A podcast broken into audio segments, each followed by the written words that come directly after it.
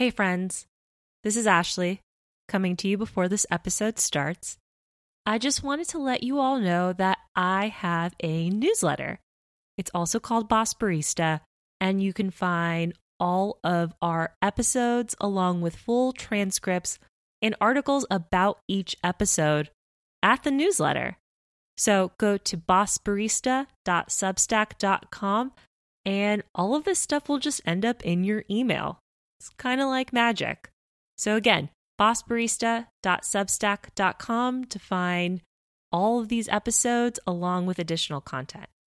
Thanks for listening and on to the show. Hey, friends, welcome to Boss Barista, the podcast about workplace equity and employee empowerment in coffee and beyond.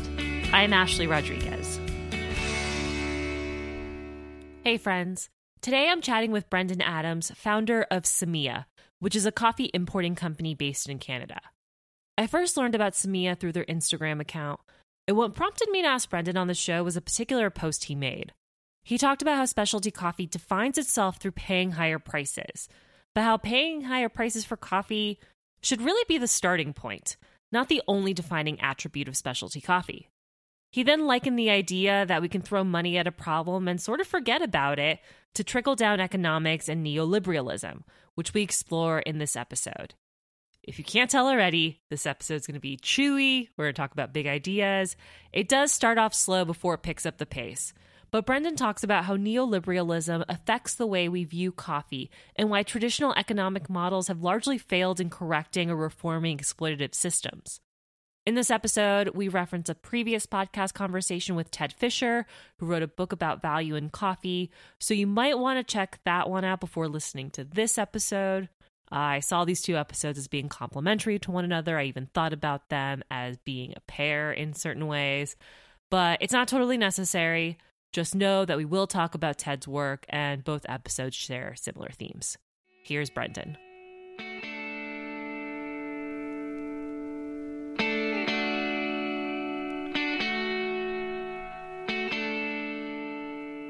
Brendan, I was hoping you can start by introducing yourself. Yeah, my name is Brendan Adams, and I'm the founder of Semilla Coffee, which is an importation and advocacy company based in Montreal, in Canada. I am going to start where I start with all of these interviews, asking you some fundamental questions about how you got into coffee. But we're going to hit some really hard topics in this episode. We're going to talk about trickle down economics. We're going to talk about neoliberalism in specialty coffee and how the falsehood that we're doing something better in specialty coffee by pay- paying producers more money is just symptomatic of these like Reaganist economic principles a lot of big stuff is going to happen but we're going to we're going to start in the shallow end first and kind of kind of swim our way into deeper waters. So i i just wanted to prime people for what they're about to hear.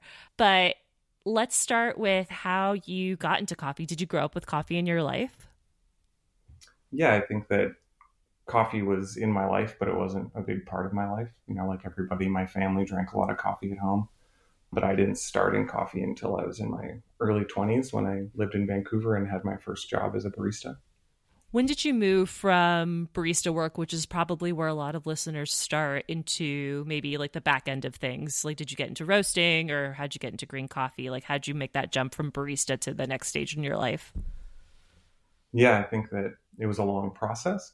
So I had my first job about 15 years ago and did that sort of just temporarily without any thinking about it being a long term pursuit for me.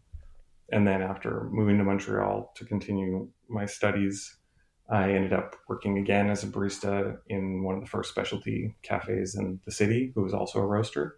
And then quickly had the opportunity to begin roasting. And then once I was roasting there, which was about 10 years ago that I started that, that's where I sort of started to see the possibilities of what I could do long term through coffee, given the opportunity. Why did you start Semilla? Why did you decide that that was the avenue you wanted to pursue, like a more in depth coffee career? Yeah, I think for a variety of reasons. I think with Semilla, the idea came from years of working, and you know, as I continue to learn, I think that's the thing that's everybody especially can agree is that coffee is a great place to learn and to find new things all the time. And I think that as I continued in my journey from roasting to beginning to start green buying for roastery, starting to connect more closely with smallholders, specifically smallholders in the global south, and start to really hear the challenges that were happening and then start to see those gaps in specialty coffee buying, being at cupping tables at Origin and watching as decisions got made and sort of scratching my head about like, well, what about all of these people that aren't on the table, or what are the people who are on the table but aren't making it?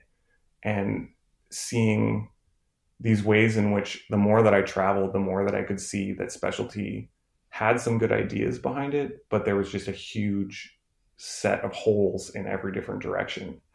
And I sort of had this moment where I was like, I can either just walk away or I can I can try to commit to making this the thing that I wanted it to be when I had that original sort of inclination and belief that, you know, this fragment of a idea of like what we could do to create almost like a new world around this, you know. It's been really challenging for sure. I mean, we launched our business right before COVID. That was a whole thing to deal with when you land a container of coffee and then a global pandemic strikes, you know, and you've never sold coffee really before to anybody.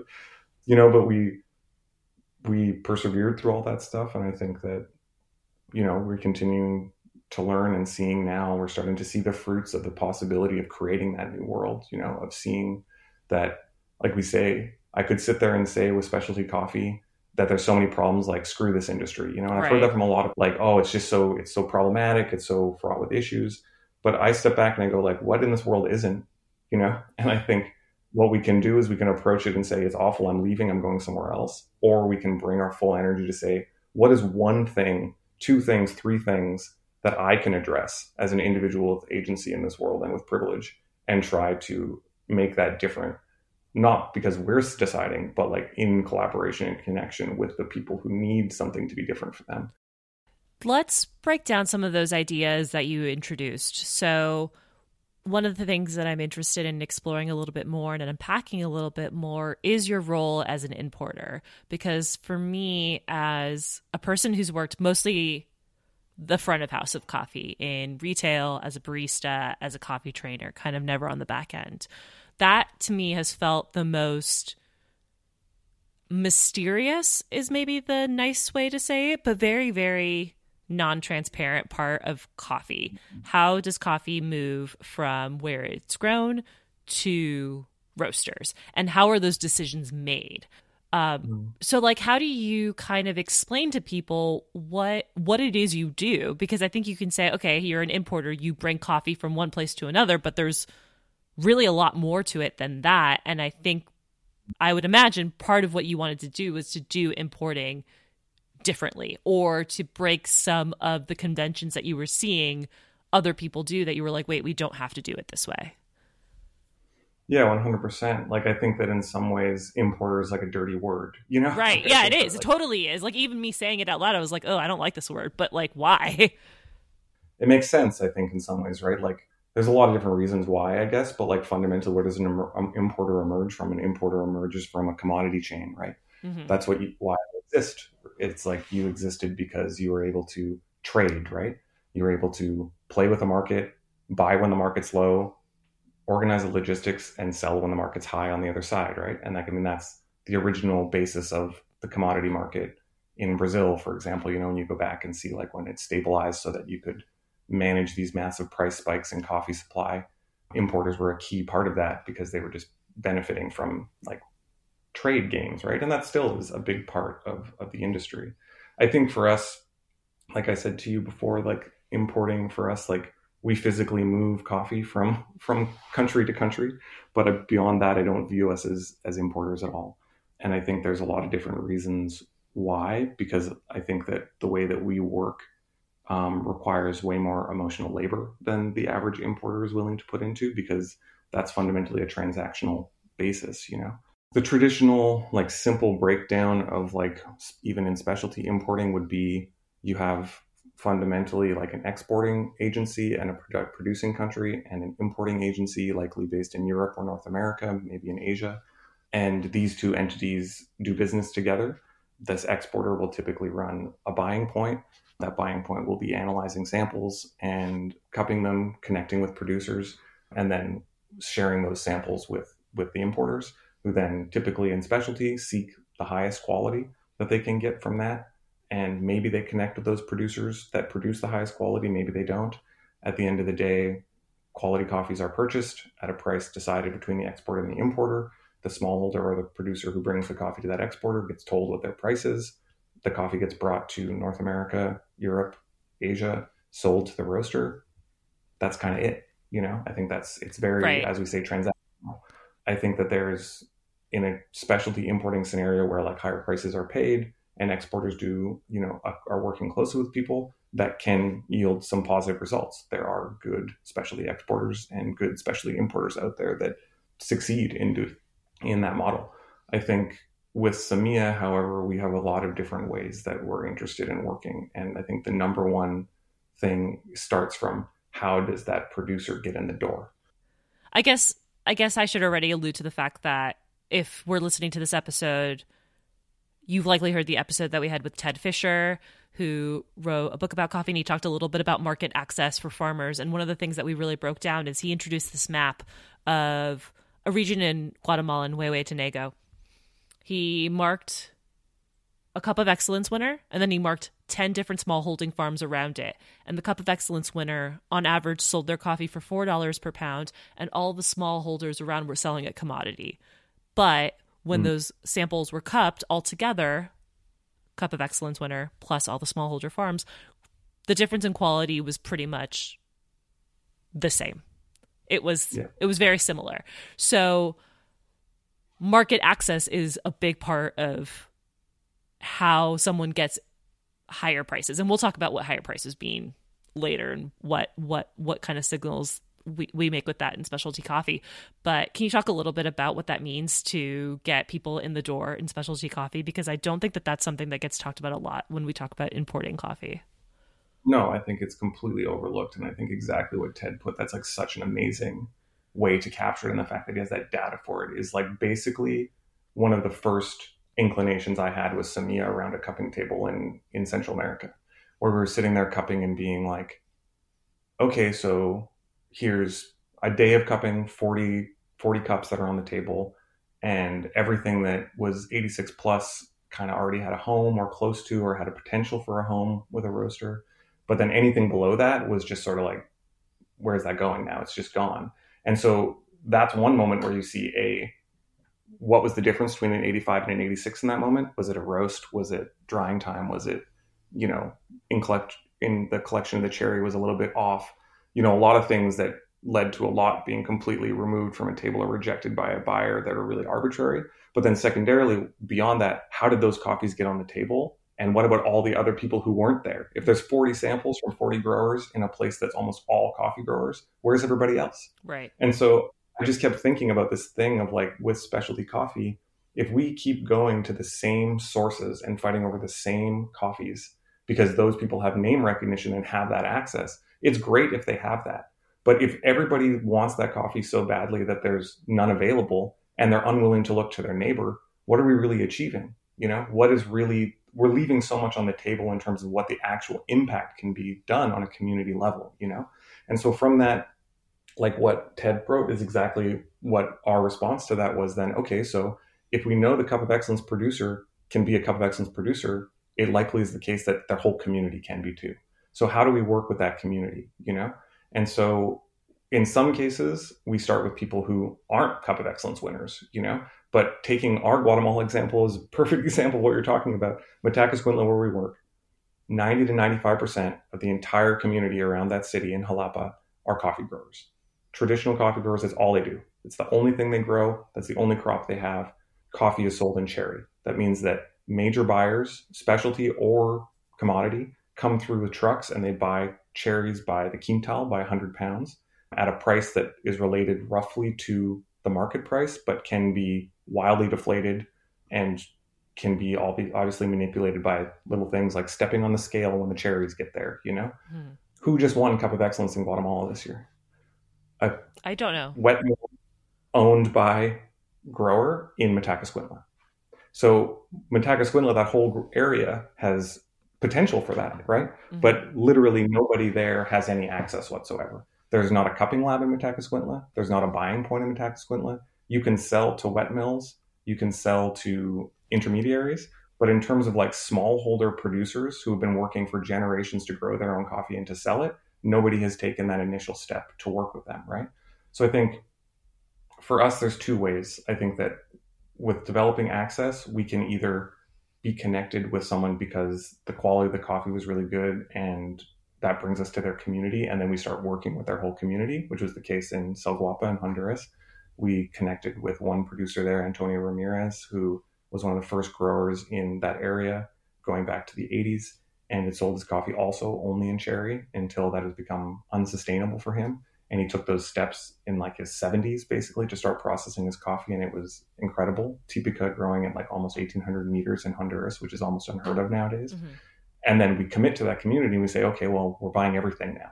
Like even if it's not perfect we'll find some way to grow with that and we'll see what happens. Sorry i didn't mean to cut you off there but i wanted to really hone in on this idea of you buying all the coffee because that's something that happens. I have to imagine that you've seen a lot where people will go to farms, buy some of the coffee, and leave maybe 80% still there or something like that. If we're thinking about specialty coffee, it's scored on a zero to 100. Like that's just where I'm kind of pulling that, maybe that number out. But what is what does that mean? Like, like, talk about why that's important. Like, why is it important to go to a farm and say, like, we're going to buy all of this? Yeah, well, I think like going back to what we said before, where it was like, where was that sort of moment where I was like, what's the opportunity for Semilla? That same thing of like, okay, so access is one thing. There's people on this table who aren't cupping really well that aren't getting a buyer, and there's people who aren't even on this table. So how do we find those people, right? That's number one. Number two is like, once we find people, how do we make sure that we're supporting them to the maximum so that it makes an actual difference, you know? Because just like the Ted Fisher example of Cup of Excellence, if that Cup of Excellence grower continues to be the only person who get who wins in that area, what does it mean for the community? So basically, understanding that like once we've done that point where we find people who lack access, then the most important way that we can make a big impact in that community as quickly as possible, the fastest way there is to make sure that we buy all of it from everybody. So it can't just be Antonio Ramirez in Honduras, it has to be his whole family. And that grows now to be something like 14, 15 producers that are all Ramirez related people that work live in that one town. And that means that all of these producers now have their own separate roaster client that comes through Semilla and we're buying all of it. And the coffee that ends up being slightly lower, we create regional blends for and then patch that through to the roasters as well. So that some roasters can have multiple levels of quality from the same producers. Maybe some just want the lower quality produce lower quality lot because that's budget friendly for them. But all of the coffee then is bought at a price that far supersedes any local market that they would have been offered. And I think that that whole notion came as well from being that green buyer who's cupping the coffee and chasing the 87 point, 88 point, 89 point micro lot and realizing that even if I wanted to as a roaster, I'm unfortunately going to be stuck in a position where I can only buy five, 10 bags as a medium size micro roaster, you know? And that just sort of made me realize the necessity for an importer to take more of that risk. An importer to say, we want to support an entire community and we'll be the ones that take that hit that say, now our work is making sure that we explain to roasters why they should be buying from these people, right? Mm-hmm. And I think that's one of those big things that we think about differently with importing. Importing for us is not just this coffee's so good you should buy it. We don't play on the on the field of send out samples and then they win because the other 80 samples they got cupped with it was the best coffee ever. We know that quality can compete for us but we want people to meet us on a on like an actual human level first right, right. we have to start with humans and then we get to coffee quality and that's how we work with everything. We work with the people first and the quality comes second. And yeah that can take some time but at the end of the day the benefit is so huge to everybody. Everybody involved wins I think that's a really important part of the job that you just described right now is that you're not just a person who goes and sends samples to roasters and wins on the table and says like okay we're going to sell this coffee to you because ours was the best that you cupped of all these guatemalan coffees or all these coffees that you're looking to fill a specific blend roast whatever. But that you're you're telling people to come and take that risk with us too. Like we're taking the risk. We're buying these coffees now we're going to yeah. tell you about like why you should also be part of this process as well. And especially looking at what specialty coffee sells itself as. Specialty coffee sells itself as better essentially. Like mm-hmm. the coffee is better. We do better work.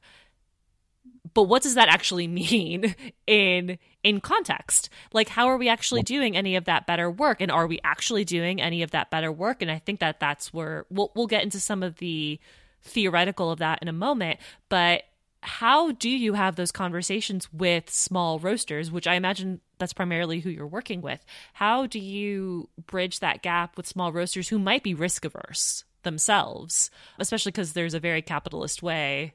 I, I feel like I'm throwing out all these terms already, but there's a very capitalist way of looking at small business too, right? Like you open a small business and it's kind of like you have to do everything to survive and cut corners where you need to. But if you're entering the specialty coffee market, there has to be some understanding that you're entering a system that's already exploitative. So, how do you minimize that harm? There's a lot I said there. Maybe you can take no. whatever works for you in that I think I totally agree. Like, I think like specialty coffee in general, I think that like there's a whole bunch of narratives that we sit on and that we believe in. That yes, I think there are positives that come from specialty coffee. I've seen it; it's a thing that can exist. But does it happen by default because you paid more money for coffee? No, it doesn't. It just doesn't. And so I think that that's that question where it's like we have to be willing to have more rigor in our processes and have more willingness to investigate where we may be failing to always constantly trying to improve. And I think that the only way that we can really improve is like the line that we always have with Semilla is real support requires risk.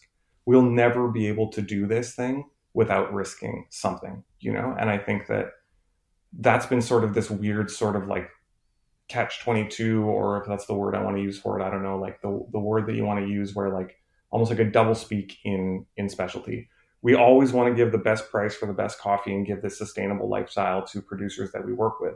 But at the same time, we want to make sure that we mitigate the risk so that we don't have any problems in our own business. And I think this is one of those things again that's this like misunderstanding or maybe missed opportunity amongst like importation companies is there's this belief that roasters don't want to be bothered with more information, that they don't want anything other than high quality coffee. And if you try to give them more than high quality coffee and tell them like to get involved for other reasons that they're just going to walk away and say no. I just don't think that that's true. I think that we have to have a lot more charity and a, a lot more like a lot more bandwidth to like truly understand what we're working in and to share that information and and roasters will be very willing to get involved because all of us in specialty want to be involved in the better thing that we say that it is, right? We want this industry to be better and we want our work within this industry to be the way that it says that it is. But sometimes you don't have that access. You have to buy coffee because someone gave it to you. You have to, you're not going to start a small roastery and travel to six different countries and buy one bag of coffee. It's logistically impossible, right? So you have to have somebody who's willing to meet you there at a small level and say, you deserve to get involved with this. We want to share this with you. But the one thing that we ask from you is like, please consider that when you buy this coffee, that you can start considering it as a long-term investment. That if you buy this this year, we hope you're there next year. And secondarily, if you can do it, if you can find some way, we want to buy all levels of quality from communities. And so please consider finding a place in your menu where you can work from that, work that in there as well. Right. There's so many reasons to do a thing. There's so many reasons to engage in anything that exists. And it feels like in coffee, specifically in third wave coffee, we have tethered ourselves so strongly to quality because it's the only way that we can imagine justifying higher prices. Mm-hmm. Which mm-hmm. again goes to this idea that there's, you said this, I'm not, I can't take credit for it, but that capitalism operates in one way, that there is one way to do all of this. And it has to be tied into this idea of quality that the only way that we can justify prices is by saying that this actually tastes better. But there are 800 bajillion reasons why we can do something. And like you said, like it can be as simple as like these are people we work with and like they deserve livelihoods. like it, it, it's that simple. When you commit to understanding people as people and not as a cup score, you recognize insanely complex individuals with wildly fascinating personal histories and like I want to be part of their personal history. This is a way in which we can fundamentally connect with people all around the world and work in a way where we can just basically achieve large scale wealth redistribution to communities of people who deserve it, who've worked really hard. And nothing that we sell is bad. That's the thing, right? We don't buy bad quality coffee, but we're layering it with like an understanding of who these people are as humans by starting there first, you know? And so I think that the biggest thing with all this stuff is like recognizing so much of the stuff that we say that we want to do in specialty doesn't start with a quality score. Yeah. Trust doesn't start with a quality score. Relationships don't start with a quality score. All of these things, sustainability doesn't start with a quality score. They start with meeting people where they are, listening to what they need, and working on a plan that is goal oriented on how they can create a future that makes sense to them. And we just have to fill in the spaces in the middle. Let's uh, zoom out a little bit because we've talked a bit about some of the bigger ideas that kind of drive your work and some of these bigger ideas that I don't want to say poison specialty coffee, but they kind of do. But mm. One thing that I've never heard anybody connect to specialty coffee, to the way that we purchase coffee, is trickle down economics, which I think would be shocking to people when they first hear that. Like, oh, could specialty coffee be essentially a, a, form of like Reaganist economic practices, but in a way it is. And I wonder for you, how do you think about the way in which these forms of thinking have almost poisoned the way that we purchase coffee in a way that we've tricked ourselves into believing that we're doing good. Does that make sense? Yeah. Yeah, like I think that it's really it's really complicated because I think I've had this before too, you know, and you bring up the specter of capitalism within like being a coffee trader or coffee importer you know there's always someone's like we're all capitalists like we live in capitalism and it's like we do for sure it's true i think the thing that we try to put forward all the time is that some notion of transitional capitalism is what we're trying to think about more so you know and i think that like for first and foremost getting outside of capitalism is is totally ludicrous at this point because producers need to make money for the coffee that they grow plain and simple. There is no other econ- economic structure that supports them, right? So we have to be involved in capitalism. The point is, how do we use that capitalism in a way that doesn't fundamentally do all the things that you said, which is this modern version of, of capitalism that, like we were talking about with David Harvey, like neoliberal capitalism as envisioned since the 1980s with Reagan and Thatcher, that has come to pervade all of the globe at this point with globalization. I'm gonna I'm gonna I'm gonna stop you there for a minute. Can you explain who David Harvey is and explain the book that you were talking about? Because we were talking about it before we started recording, but I want to make sure that people have that context. Yeah, so David Harvey is, I guess, Marxist writer, intellectual, and he has a lot of different books that he's written, but one that's really great to really that I think has tons of intersectional connection to specialty coffee and coffee in general is his neoliberalism a brief introduction and in there, basically, he poses a lot of different things. And I think some of the main strands that I would say that really imply, specialty coffee, are the notion that capital itself or private funds, private actors with capital will fundamentally solve all of societal wills, societal ills. So if you get into a scenario where someone needs healthcare, that the best case scenario is that they get private healthcare from working their job that pays them well enough to get better quality private healthcare and relying on the state to do that would be inefficient or lower quality. Specialty coffee obviously falls into this notion with neoliberalism in the sense that we argue basically that a higher price will resolve all of the issues that plague a smallholder producer. And I think that that is like the fundamental thing that you can see where neoliberalism is involved is this notion that capital alone will solve the problems, that we just need to pay a higher price and things will be fine. I would say, and we do say, that's the baseline. Specialty coffee should at base be paying the highest price it can possible, and that should never be the finish line, right? Secondarily, from that, I think there's this other notion of like we talked about before with access. There's an idea that within neoliberalism, that sort of like the cream rises to the top, that like the best actors, the best people who can achieve the most, something that you see a lot in like Randian writing like Fountainhead or something, right? The creative capitalist class, the people who will move society forward are the ones that deserve to make the wealth and, and are almost in a way morally better than other people in the world because they make society possible.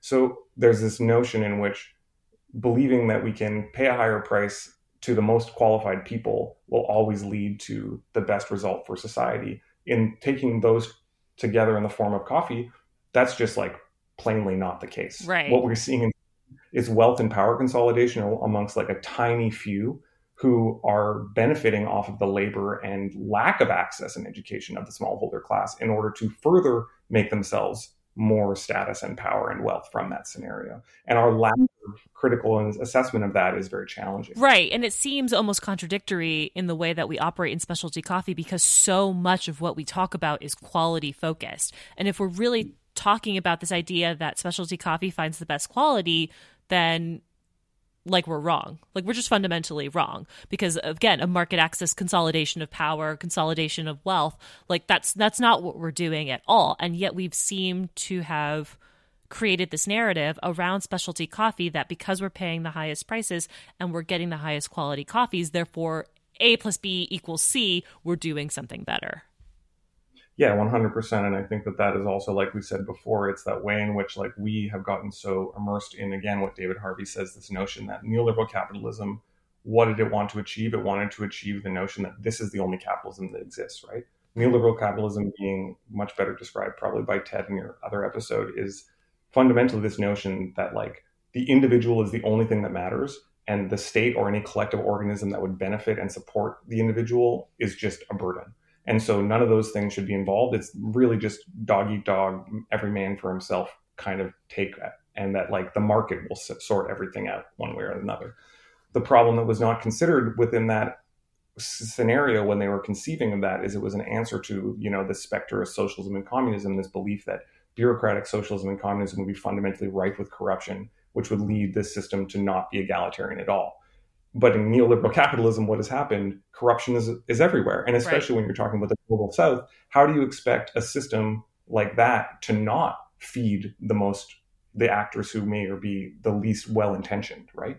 And attaching that to quality, quality becomes one of those things where it's like if quality is the line where we where we like hit and we're like that's what we need, and I don't need to know more information. Quality is you can make a direct line in coffee between quality and money, right? Mm-hmm. Why? Not even just because with more money do you make more quality coffee. It's not just that, but you can just take more risk. With a small producer, a small holder, they produce coffee. They every single lot that comes out, they want to like sell the max amount of money so that they can pay their bills and they can feed their families and they can grow their farm. They can pay their workers. All that kind of stuff is vital. Every lot needs to be a slam dunk. It needs to be a win, right? There is no margin for failure. There is no risk management strategy.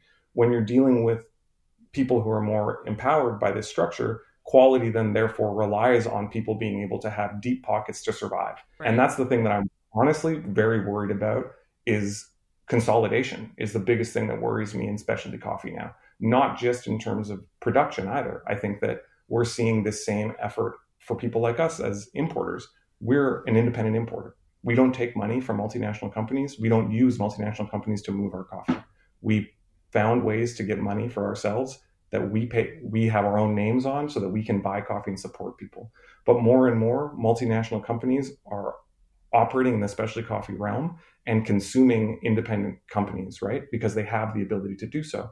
And it's the same thing on the production side. You get more and more of this instability where you get a consolidation of wealth that's going to change the whole very nature of who's able to participate in that scheme and that terrifies me. It basically is like the Amazonification of coffee. Yeah. That more and more we're going to end up with major corporate interests that run everything, right? I I I feel like so I wrote an article a couple of months ago about the consolidation of coffee from from from the the consumption end of mostly roasters being consolidated.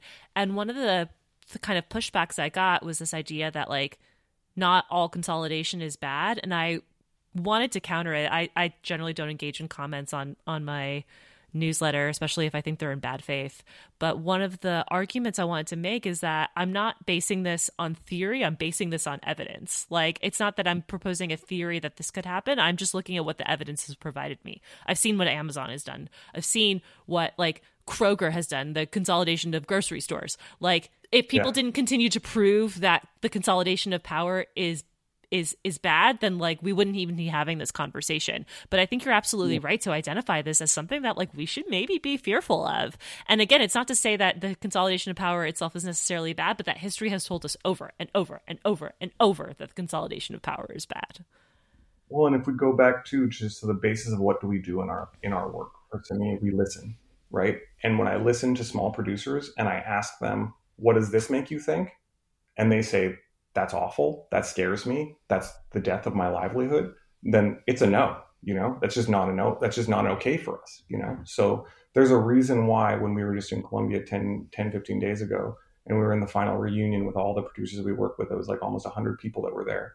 And Augusto Ortega, who is like a, a producer that we've been working with forever, who's a smallholder who's been fighting to develop proper market access for his family since um, over 40 years, basically now, and is just like an actual legend of a coffee producer who's respected deeply in his community. And he stood up and said that the work that we're doing there between Moncava, the producer association, we're there, and Semilla is Revolucion Pacifica, a peaceful revolution, because that's still the state that we live in, right? We still have to be in this world where like smallholders and hopefully allied and like supportive buyers recognize that we need to be waging a revolution and pushing back against the way that the world works right now in coffee because this thing does not want to make space for the people who hold it up. When the smallholder class holds up all of coffee production in the world, like 80% of all the world's coffee is smallholders. And so, what are we doing when we move towards consolidation? You're guaranteed disenfranchising all of these people, and for what? So you can get a higher quality score, and so that someone already wealthy can make more money, so that like major private investment companies can invest in wet mills and like buy huge tracts of land so that you can have a more vertically integrated coffee so that you get quality at a lower price like if that's the trend that we're going towards then all of this thing is like a great example of the efficiency of neoliberal capitalism but also the terror of it right mm-hmm. that really what it just pushes us further and further towards is never towards you know understanding human experience and understanding human reality it's about bottom line mm-hmm. i think the only way that I see pushback on this, and not to say that I think this is warranted, I'm just trying to like see it from the other end of a small roaster. And I think, again, this is kind of where capitalism has spoiled our brains in a way, is that with small roasters, so much of like how we structure the idea of small businesses like we we glorify small businesses and not to say that they're mm. they're they're deserving or not whatever but this idea of like everything at co- everything everything to serve the business like everything for you to like you said like you maybe you do business kind of badly if if you were kind of like doing it from like the nuts and bolts way that we understand how businesses should operate but like how do you get roasters to that level yeah, I mean, I think that we're really, like, again, really lucky because I don't actually think I have too many people push back on that. I think that, like, maybe it's, you know, we largely, I think that for sure. There's probably people who just like don't even engage with us. There's a lot of people that just don't even engage with us because they just the coffee's too expensive and like this whole thing that they're doing is like it's just too much for me. I don't want any of that stuff. There's a lot of people that just want to like they want to roast coffee and like live their life. I don't hold anybody to some standard and say that you're evil you know? I don't think that anybody especially in like a micro roasting contest right. context is is the problem. You know what i mean? I just think that you need better resources. We all need better resources to do the things that we say we want to do and to achieve them the way that we want to, you know?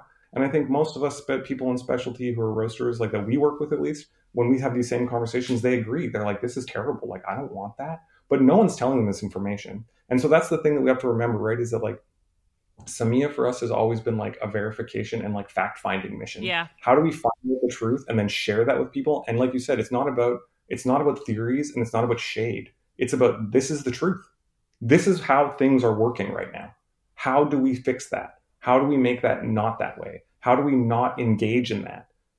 That's all we're trying to do, you know? And I think once you make that clear to people that like we're hoping to propose a solution and the plus side is this coffee is amazing and the people you're buying from are awesome, then it's pretty kind of a no-brainer, you know? Bigger buyers, I think the people I run into more is like there's a fair amount of people in like you know, they're probably more like my peers, quote unquote, sure. who run importation businesses that would probably think that like what we do is just insanely risky and stupid. You know, like sending a bunch of money for anticipation payments to Guatemala like we do every year without any sample any sample verification and without any like worry that they're going to deliver the coffee like people don't do that you know like some people do but most don't most just think you're stupid and that you're you're getting into a scenario that is just too risky but that assume but that assumes that like the end all be all is the business and i think that that's an interesting way to frame it is that like the end all be all is for you to like be able to do business and make money but that isn't the end all be all that's the whole point no and i think that like fundamentally the hilarious thing about that is that like how does your business exist Sure, sure. You're big because you coffee producers who trust you, you know? So it's like this insane ability for us to like get so narrowly focused on things like cup score and bag count and uh, those kind of things and not thinking about the fact that like like i said at the beginning there's a human being that produced your coffee who wants more than anything like we say with everything is that the craziest part about doing specialty coffee at this point for me is not about whether or not people want to pay more money or anything like that. It's about how there's still this huge lack of just pure respect for the people who make this all possible.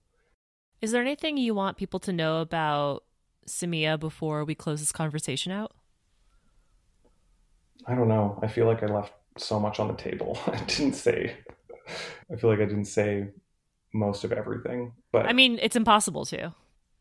I hope that we capture this captures some of the essence of what Semilla is trying to do. I think that like Semilla is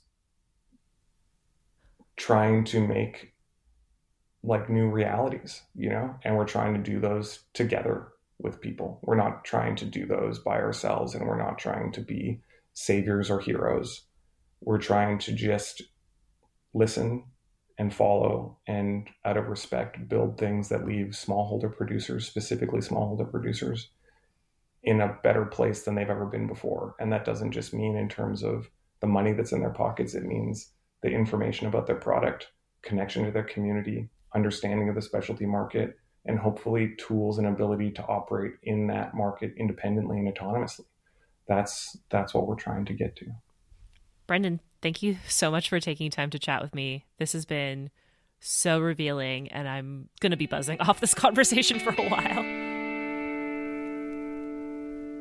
That was Brendan Adams, founder of Semilla Coffee coffee importing company based in Canada, which you can learn more about by visiting their website, Semilla, S E M I L L A dot C A, or I highly recommend following them on Instagram, which you can do at Semilla Coffee.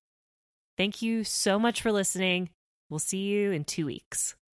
I'm just looking for a better day. Boss Barista is produced by me, Ashley Rodriguez you can find a transcription of this episode on my newsletter, along with an accompanying article about this episode every Thursday at bossbarista.substack.com. To support the show, you can visit www.patreon.com slash bossbarista. We have over 80 patrons supporting the show right now, which is incredible. And that helps keep the show alive. We pay guests through this fund, we pay for website hosting, and we make donations. Half of our patron donations are currently pledged to five different nonprofits, each at $50 a month Asada's Daughters, the Loveland Foundation, the Native American Rights Fund, the Grocery Run Club, and the Chicago Community Bond Fund. Again, if you want to support Boss Barista, consider making a monthly donation at www.patreon.com slash bossbarista. Another amazing way to support the show is to share this episode with just one person a friend, someone who you think would learn something from this episode, anybody. Sharing on social media is also a huge help, along with giving us a five star review on Apple iTunes. As a small production, these things matter a lot. So if you can take a little time, share out some of your favorite quotes from this episode, and tag us, that would be amazing. We're at Boss Barista Podcast on Instagram and Boss underscore barista on Twitter. You can also send me an email at bossbaristapodcast at gmail.com. Thank you so much for listening, and we'll see you next week.